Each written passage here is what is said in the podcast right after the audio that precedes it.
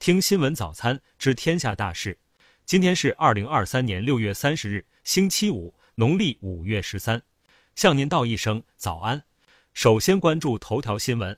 近日，中广通科技酒泉有限公司发布了一份 四G 瓦光伏离网制氢项目 E P C 总承包招标公告。文件显示，该氢能项目价值三百五十亿，但发布六天后终止。终止原因是因采购人采购计划变更。股权穿透后，中广通酒泉是国家电力投资集团有限公司的六级子公司，注册资本为五千万，成立时间为六月十二日。权威人士向记者表示，假的。甘肃三百五十亿氢能项目招标方中广通科技酒泉有限公司，并非国家电投集团旗下公司。记者调查发现，在国资委中央企业公告的假冒国企名单汇总第二批中，中广通是名副其实的造假大户，竟有六家以中广通开头的公司上榜。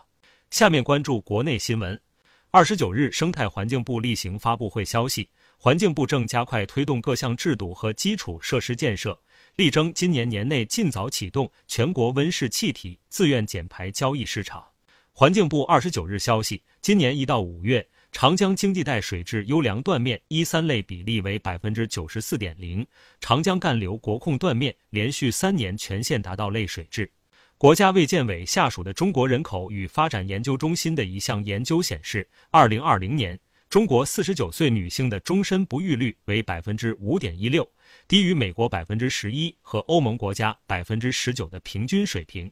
二十九日，全国多家高校发布公告称，自七月一日起开始暂停使用微信支付，原因是微信支付将收取 百分之零点六 的手续费。二十九日，位于山西大同的晋能控股地煤公司同升精通兴旺煤业有限公司井下轨道巷发生一起顶板冒落事故，四人被困。截至二十九日十二时五十五分，已有三名被困人员获救出警。据云南省应急管理厅网站二十九日的发布的消息，云南省安全生产委员会日前决定，对大理州大理市发生的一起致三人死亡交通事故查处进行挂牌督办。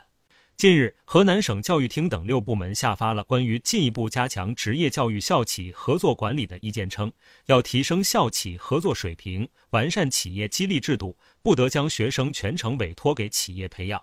二十八日，山西运城垣曲县发生一起重大刑事案件，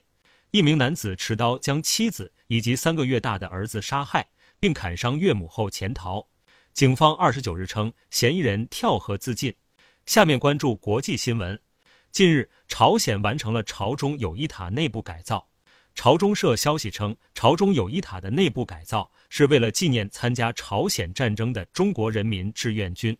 二十八日发表在美国医学会杂志 J A M A 上的一项研究表明，年平均气温每升高一摄氏度，在印度、巴基斯坦与尼泊尔发生的家庭暴力事件就增加 百分之六点三。二十七日，法国警方在该国中北部的南泰尔开枪打死了一名少年，且疑似隐瞒开枪动机。法国总统马克龙将事件描述为不可原谅。二十八日，乌克兰总统泽连斯基表示，乌克兰警方拘留了参与克拉马托尔斯克袭击事件的合作者。截至目前，袭击已造成九人死亡，六十人受伤。二十八日，瑞典警方批准伊拉克难民萨尔万·莫米卡在瑞典首都斯德哥尔摩的中央清真寺外撕毁并烧毁了一本《古兰经》。外媒报道称，这一事件或激怒土耳其影响入北约。乌克兰国家通讯社当地时间六月二十八日报道称，乌克兰总统泽连斯基当天与到访的波兰总统杜达和立陶宛总统瑙塞达举行了会谈。二十八日，惠康基金会和比尔及梅琳达盖茨基金会宣布将提供资金，支持结核病候选疫苗 M 七十二 A S 零一 E M 七十二 进行期临床试验。如果验证有效， M 七十二 将有望成为逾百年来首款预防肺结核的新疫苗。